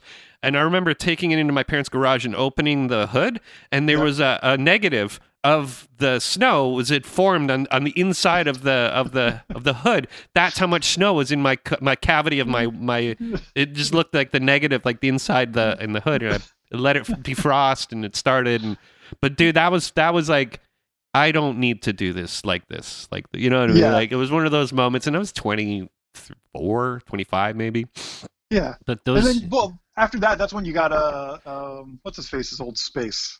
Yeah, I ended up moving over to Signal to Noise. Yeah, um, yeah, yeah. yeah, yeah, yeah, absolutely. And I moved. See, that's all that happened real fast because it was around '96, maybe '95, '96. I toured with SNFU. Um, I put my own Yeah, band together around '97. I met Spring, my wife, now wife, then Yeah. almost 20 years ago now, and then uh, and then just kept yeah, and just kept moving on. Like it's funny. I don't really. I know that I've been busy since 1997, but I've Yeah. also been busy since 1992. And I remember Mm-hmm. more between 92 and 95 than I do 96 through today for some Yeah. reason. I don't Uh, know why that is. I think it's because in '92, like the '92, '97 era, or '92 to '96 Yeah. era, that's all with your friends. That's all Yeah. you're you're you're doing it with your buddies. You're doing it with guys that you enjoy hanging out with. When you have your own space, studio, whatever, hmm and you're having strangers come in, you're trying to just you, you, you, it's a job. You're getting paid, Yeah. but there's not the silliness, the antics. Like when you bring all your gear up into your buddies' dilapidated apartments Yeah. and record stuff Yeah. anything goes. Like Yeah. you know, like some, you know, like I to this day I remember two things about, you know, I remember the Ginger Glide guy, Glide guys all sitting on my bed while you mixed. You know, like just all these like these guys. Just Hanging out.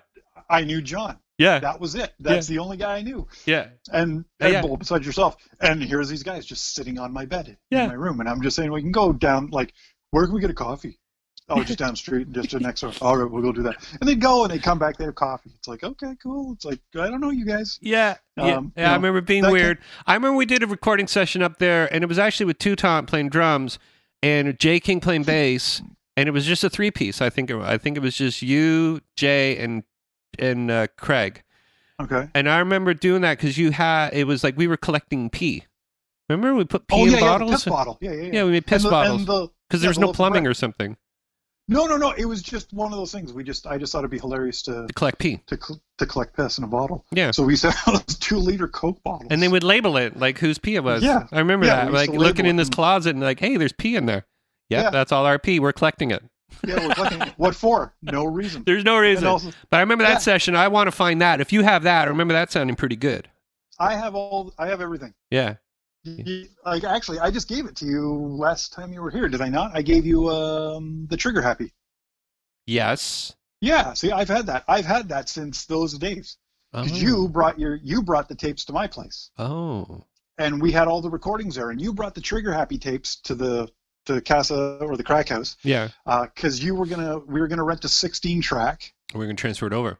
and you well you wanted to mix it all. Yeah. You wanted to, to have a crack at remixing it to make it sound different. Yes. and you left it there and i i kept i had everything so i've got right behind me in the corner behind a bunch of weird other albums uh, i've got my i've got two reel, reels of 16 i've got two reels of 8 yeah. i've got uh, the all the recordings on the yamaha 8 track Yeah. cassette I remember that. which which is where uh, the um, Rheostatics cover is Yeah.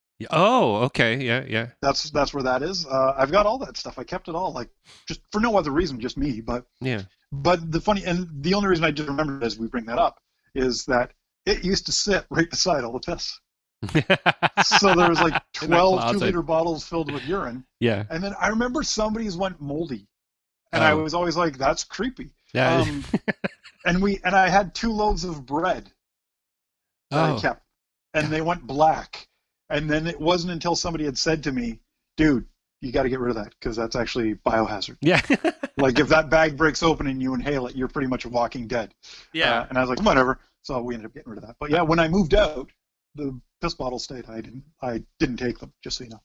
they stay there. They're probably still there.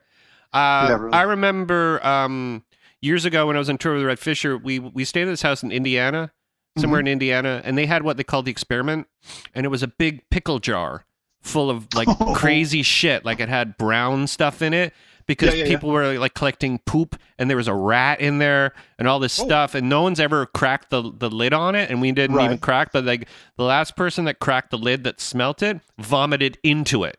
That's how Oh. bad it was. So now it has some of that guy's vomit as well as a dead rat, poop, pee, all this crazy stuff. And I wonder if they still have. They called it the experiment, and it was like, oh god, that's disgusting. But uh, That is insane. yeah, man, yeah. But Yeah. that's that's So- uh, young and dumb. Yeah.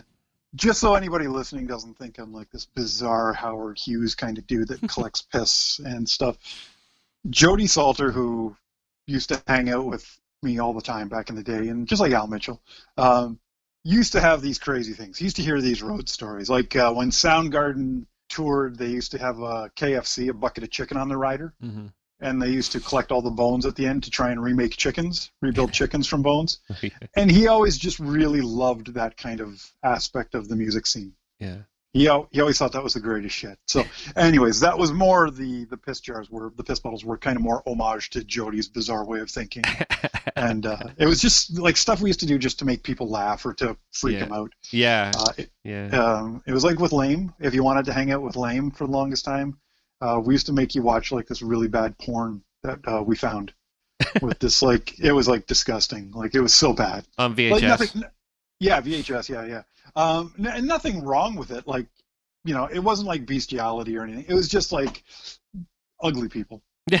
just just ugly people porn pornography. And we used to have people just sit there and watch it in the room. Like, if you want to hang out with the band, this is everybody's had to do this. And and Al Amazing. Mitchell used to just love it. yeah. Like he used to think because it was so disturbing. He's the king of satire. Was Al Mitchell? yeah, Yeah, He- definitely. He used to he used to love that one thing. Yeah. and he would just he just used to laugh at it, and people would leave, like get up and leave, just because it was just so wrong in their minds. Um, and and again, it was a it was a man and a woman. It was just two very ugly people, um, and uh, it was yeah. So long story short, uh, that's Gary's life. I'm just you know Yeah. but but Oshawa, Oshawa was a Oshawa was great. Oshawa, I enjoyed Oshawa. I don't think I would have done did half of the stuff I did in music if it wasn't for Oshawa. Well, yeah, Oshawa was such an open territory to do whatever you wanted to do. There was not a Yeah. lot of judgment. Um, There was definitely, like I was talking to, we were talking to Jay about, it, is that the punkers used to kind of hang out with the, Yeah, the metlers. The metlers hung out with the punkers. And it was an interesting time because there was a lot of crossover between punk rock and heavy metal. Yeah. And Yep. That all then progressed into, you know, playing in power pop bands. You know, is kind of what we Yeah. both did, right? You know, and Yeah. you know, it, it's it's a progression. You know, and life life is an interesting beast, and we only get one run at it. You know, and uh, Mhm. you know, I appreciate you, uh, you know, coming and sharing with this because uh, I never even thought about this. I'm like, yeah, Gary's done so much crazy shit, and then when Jay woke me up to, it, I'm like, yeah, get Well, Jay, get Gary on this show because Gary's seen some shit. He needs to let some shit out. It's funny because I think about that stuff and I think about how much stuff I did in Oshawa Hmm. and my and I always think about it and I'm like, you know what? Nobody really knows me because I never really talk about it. I Mm-hmm. never said, yeah, we started doing the hall shows a long time ago Yeah. and that's how we did Lame and that's how we did everything because you know, Lame started by doing that because it was you know, the mother of invention. It was necessity. We had to do it in order to get a show. Nobody wanted to book us. Yeah. Like, and then it wasn't until everybody started noticing like jesus lame band is like selling out their cassette every like sam the record man had us as their like number one selling band even won some Like- award too, right? That 97.7 thing, the rock thing. yeah yeah hits fm Hits uh, FM. yep uh, new new band we won it the year after finger 11 which was rainbow butt monkeys Yeah. the following year was us and it was great it was a um, and a bunch of stuff that we didn't need um, Yeah. but it was fun that was like that was three of us Yeah. uh, Runt, we had just let Runt go just because we were having a falling out. Yeah. Craig had quit before we went on, like two days before we went on tour. So we had to re- retool everything really quickly. I didn't play lead, but I had to learn. yeah. Um, I remember going over to Pete's house and saying, "You got to teach me at least something to fake through." Um, and uh, you know, and so yeah, it was Toutant, Jeff, and I, yeah. And uh, we went out to Thorold, Ontario, and we played a live show for uh, bass player from uh, Triumph. Oh, Mike Levine. Andy, yeah, Andy Curran yeah. and uh, some some other guest person, and I still have their the, the, their forms and everything. And Mike Levine wrote, "Sounds like Green Day, but these guys are fucking hilarious." Um, and uh, Andy Curran was like, "I'm really digging this," blah blah blah, whatever. And we ended up winning, and we just didn't think that would ever happen in our Yeah. lifetime. Yeah. And then you know we got a bunch of money, but again, with that, and that's the hard part. It was like when we went on tour. And when we won the radio thing, and even we came third on Q107, hmm at the time for up and coming bands. The problem with that is is the town that you wave the flag for because we never said we're from Toronto. No. Like I don't know if you remember, I used to wear that stupid red V-neck sweater that said Oshawa. Yeah.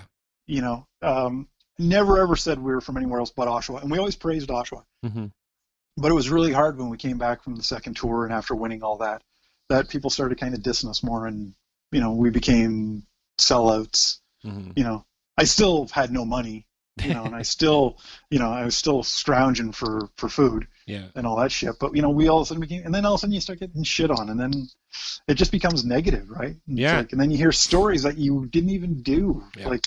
Yeah. You know, it's it's like, and that still follows me to this day. And it's like you just sit there and you're like, well. Yeah. So when Alice, and then that's kind of was the demise of the band. I just got Mhm. so depressed, and then in dealing with depression like my whole life, it's it just was hard to deal with and Mhm. overly sensitive. So you just kind of say, you know what? So Allie was coming out here for school, and I said, you know what? Why don't we do it? And I asked the guys at the time. It was Craig, uh, Jeff, and I. And I said, why you guys want to move to Toronto? Mhm. See if we can get a, you know, like we're not going to do any better than what we're doing if we're here. Yeah. And it's like, you know, and blah blah blah. And the guys weren't ready to do it, you know. Like so, Craig was like, I've got a good job here, and Jeff was the same. So I said, okay, Yeah. fine. So I remember just saying, Allison, well, let's pack up our shit and go. So we Yeah. moved here, and that's where we've been. We, we thought we Yeah. Yeah. Fresh, fresh start and everything, right? It must have felt pretty Yeah. liberating and frightening at the same time. Yeah, it was because in well, like I say, Oshawa, I, I had an ego. I thought I was more than I was, but I could Mhm. still, I could go places and people knew who I was. Mhm. Um, and I wouldn't take jo- a job if I was working in the public sector, like if I was retail. Mhm. I always worked as a cabinet maker, like, Yeah. because I didn't want anybody to. It was like the, the the Wizard of Oz, right? Don't look behind the curtain, right? Yeah. You don't want to see the, the the the guy who you know he has a music on much video or much music or whatever. Blah Yeah. blah blah. He's done this, and here he is selling clothes at the Gap. Yeah. Well, Like, yeah, I was a because you have. Yeah, I know what you're saying. You're either in committed 100 percent or or or not. Yeah. So when you're in 100 percent, then you have a better chance of returning, getting it come back to you. But I Mm-hmm. think you made the wise move by staying on keeping shirts going, making shirts because you can still kind of uh, control your destiny at the same time you're not giving up your identity. You yeah, know, yeah. th- that makes sense. Yeah, completely. Well, Yeah. and, and as I say, we've been uh, I've been in contact with a couple of guys in town, just getting to know people because I kept out of the music scene. Mm. Like I just kept my own. I tried. I know I know a few guys. Like there's great bands out here. Red Arms are, are a great band. Yeah, yeah, yeah, Lim- yeah. Limiter Limiter's a great band. Uh, Yeti on Horseback if you're into doom metal. hmm They're they're a great band. You know, there's tons of really awesome bands going on. Um, I just can't. I just wasn't into it. I'm just. It wasn't Yeah. what I'm doing. Yeah. Um, and and again, when you move in, it's like going to the new high school, right? You Yeah. know, from from outside. you're the new kid. you know Tony. You know Tony Lehman. That's it. Yeah, pretty much so. And you know, I, I've- I've become friends with uh, the singer of Blue Bones, Gord. Uh, we get along really well because we're old and we've been through the ringer. hmm Um, and and as I say, there's there's great guys out here. Uh, I just I just couldn't break, couldn't see myself going through the the grind of trying to do it again, Yeah. of trying to become somebody in music. So I collect my vintage guitars that I love and always dreamed of owning, and Mhm. I've been in con- Hmm.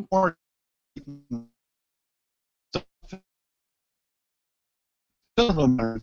At the, at the end of the day, whether I play live or whether I play in this room and have my dog bark at me because he despises me, it's it doesn't change the end. And and to kind of sum everything up for you and to get everything out of a negative, we said very earlier that I learned a long like five or six years ago when my dad passed away. Everything keeps moving. Nobody gives, and I don't mean this drastically. Nobody gives a fuck. Yeah. It's like it's like when I read online, you know, like, oh, you know, 25 people shot in the mall in the states. Uh, my prayers, sending you my prayers, Yeah. sending you my prayers. No, fuckhead, don't send prayers Yeah. because it didn't do anything. hmm Legislate it. Um, so in the end, and sorry if that offends anybody, whatever. No. I hate guns. Um, the thing that I learned was that, that everything just keeps moving. hmm It, it doesn't matter. It's it's a hiccup in your life, but the reality of the situation is that person's gone. Yeah. And whether they they've gone because of disease or whether they've gone by their own hands or just time, whatever, it's it's gone. And we have to keep moving. But but as you said, it's what we take from it, Mhm. right? So everybody I meet, whether it's it's Nolan, I learned so much from Al just on how he is Mhm. and how he runs the bands. Yourself, you know, that entrepreneurial spirit. Like you, I don't think I've ever known you to have a job except for the one time you worked for a sound and lighting company, I think, for a bit. Yeah. And that didn't last. yeah. I don't no. think that lasts. You've always done it on your own. Like, and that's same with me. I've, but I take from that, right? And it's like, okay, well, he's got the spirit. Like he, he just goes to where he's got to go to get it done Mhm. um, and all that stuff. So my my biggest focus in, on life since my dad's gone and, and everything else has passed away is how do I pay it forward? How what's my thumbprint going to be? Mhm. Am I going to be known as the fucking excuse- the bitter the bitter guy who wrote pop songs that were disguised as killing people? Mhm. I don't know if you ever knew that about Lane, but all the songs were written like love songs, but they're about killing. yeah. I think I, you told me that once. Yeah. Yeah, Yeah. and it's still my favorite thing to do. But um, not kill people, but write about it. Um, uh, but I, I, how do I? What's my thumbprint going to be on on the world when it's done? Like, am I going to be known as nothing? Will I be rem- rem- remembered as anything, or will I re- be remembered as? So, so, anyways, that's been my big thing lately. So I do as much shit in this town as I can, like to, to help out. So we Yeah. you know I- we, we sponsor children's programs with the with the business the business doesn't make a ton of money and any money i do make i give away hmm nine times out of ten Yeah. i pay the bills um, and then uh, shirt for brains custom screen printing plug um, Yeah. Good. Way. i i uh, i pretty much you know, I help the Aeolian Hall with their El Sistema Children's Choir. I, I set the kids up with shirts, so when they perform, they all have, you know, Yeah. funky funky shirts, and we we support a couple other things, and that's what we do. And I'd much rather be known for that than the guy who played shitty three minute pop songs that were basically just him whining. You know, well, know. you you I mean I understand. I love the fact that you you want to pay it forward because that is all, all we're here is you leave a footprint. But what kind of footprint are you going to leave behind? Are you going to leave the Yeah. you know are you going to leave a footprint about you know? And I do I truly think that in life the the only thing to take away from it is, that I've learned is just don't be an asshole. Like Yeah, try exactly. try not to be an asshole. Try Yeah. to um if you see someone on the side of the road and they got a flat tire, well maybe see if they need help. Exactly. And if they don't want your help, then just say okay. yeah, Yeah. and that, Hey, that you know, Yeah, like do up your window, roll up your window a bit because we live in a fucked up world. Yeah. You know, do you need me to call somebody? Yeah. No, you're good. Okay, we're cool. yeah, I just want to make sure. Yeah, because nothing worse than driving away and saying to yourself, "Fuck, I should have helped somebody. yeah, I should have helped that person. What if this happens? What if yeah, this?" And and that's the whole. That's kind of the whole thing. It's when we're younger, we're just so focused on ourselves. We're so egocentric, and then that we just. And I don't mean it in the way of like I'm the greatest thing in the world, but it's just Mm-hmm. all self-centered bullshit. And it takes a long time for you to get past that realization to realize that yeah, you know, it's it doesn't really matter. It, it, it doesn't matter if my band goes on first, second, or third. no, It's like you know, like getting in fights over it, or getting in fights over who's a better guitar player, Randy Rhoads or Steve Vai or Eddie Van. Who fucking cares? yeah, It doesn't matter. yeah, It's like you know, if Randy Rhoads played in Van Halen, it wouldn't be Van Halen, et cetera, et cetera, et cetera. It doesn't matter. yeah, So it's just, you know, make yourself happy. Don't do anything to fuck anybody over.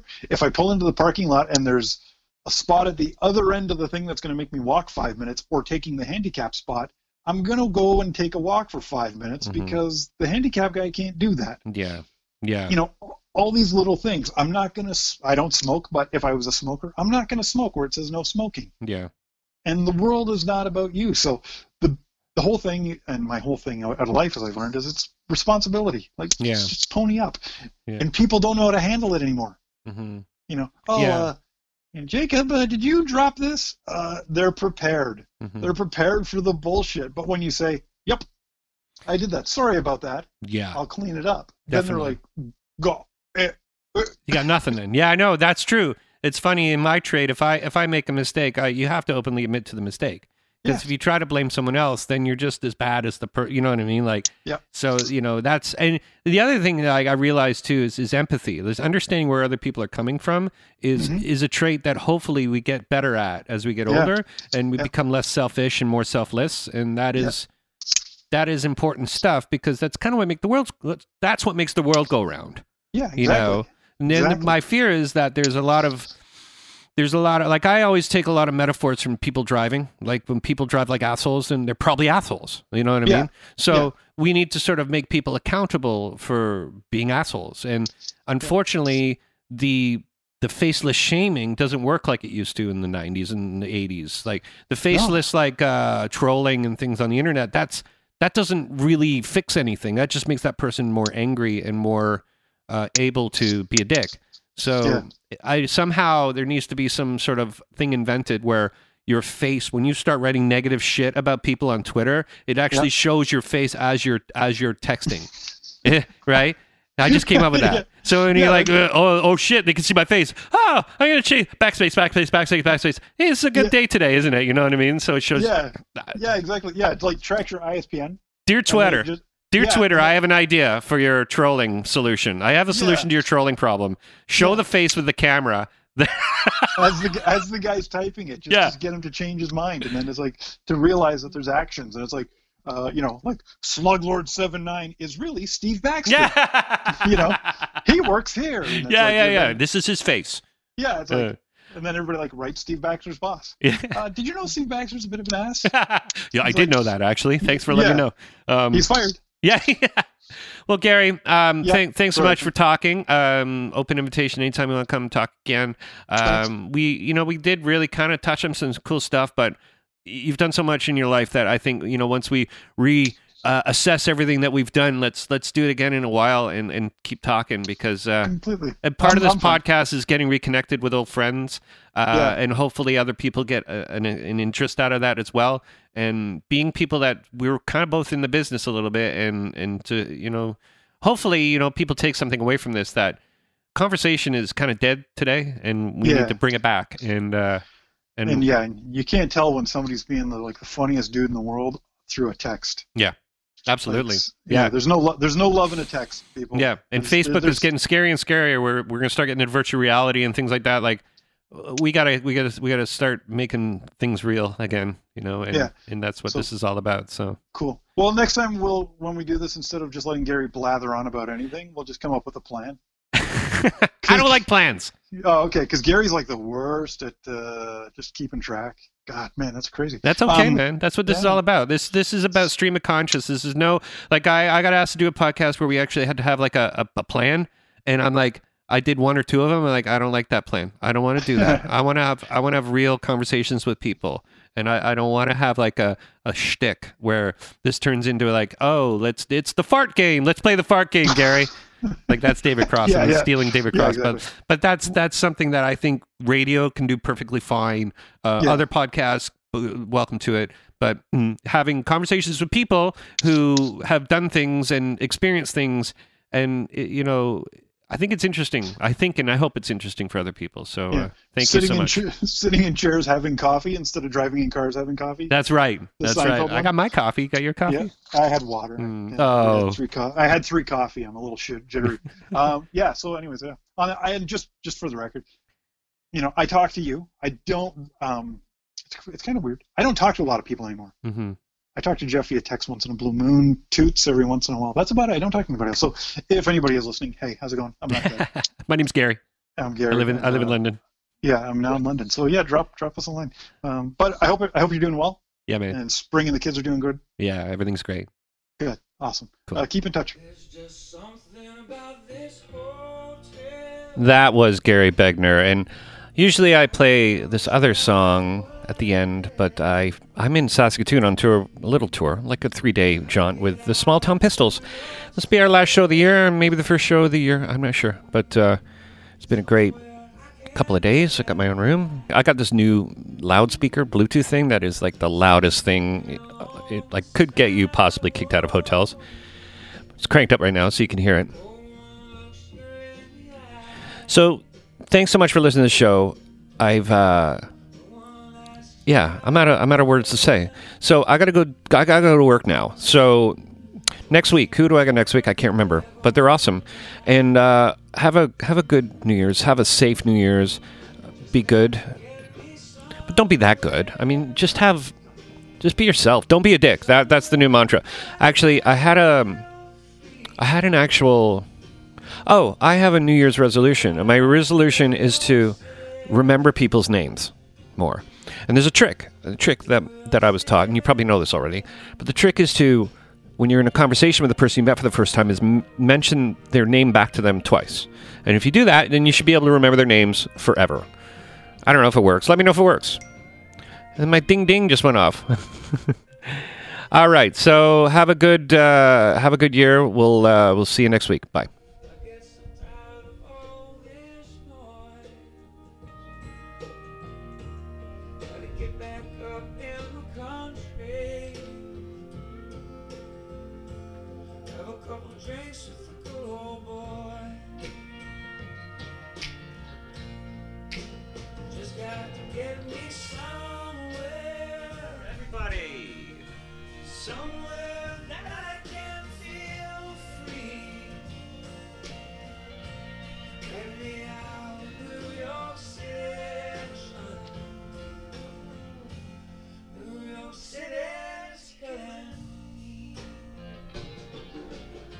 Bye.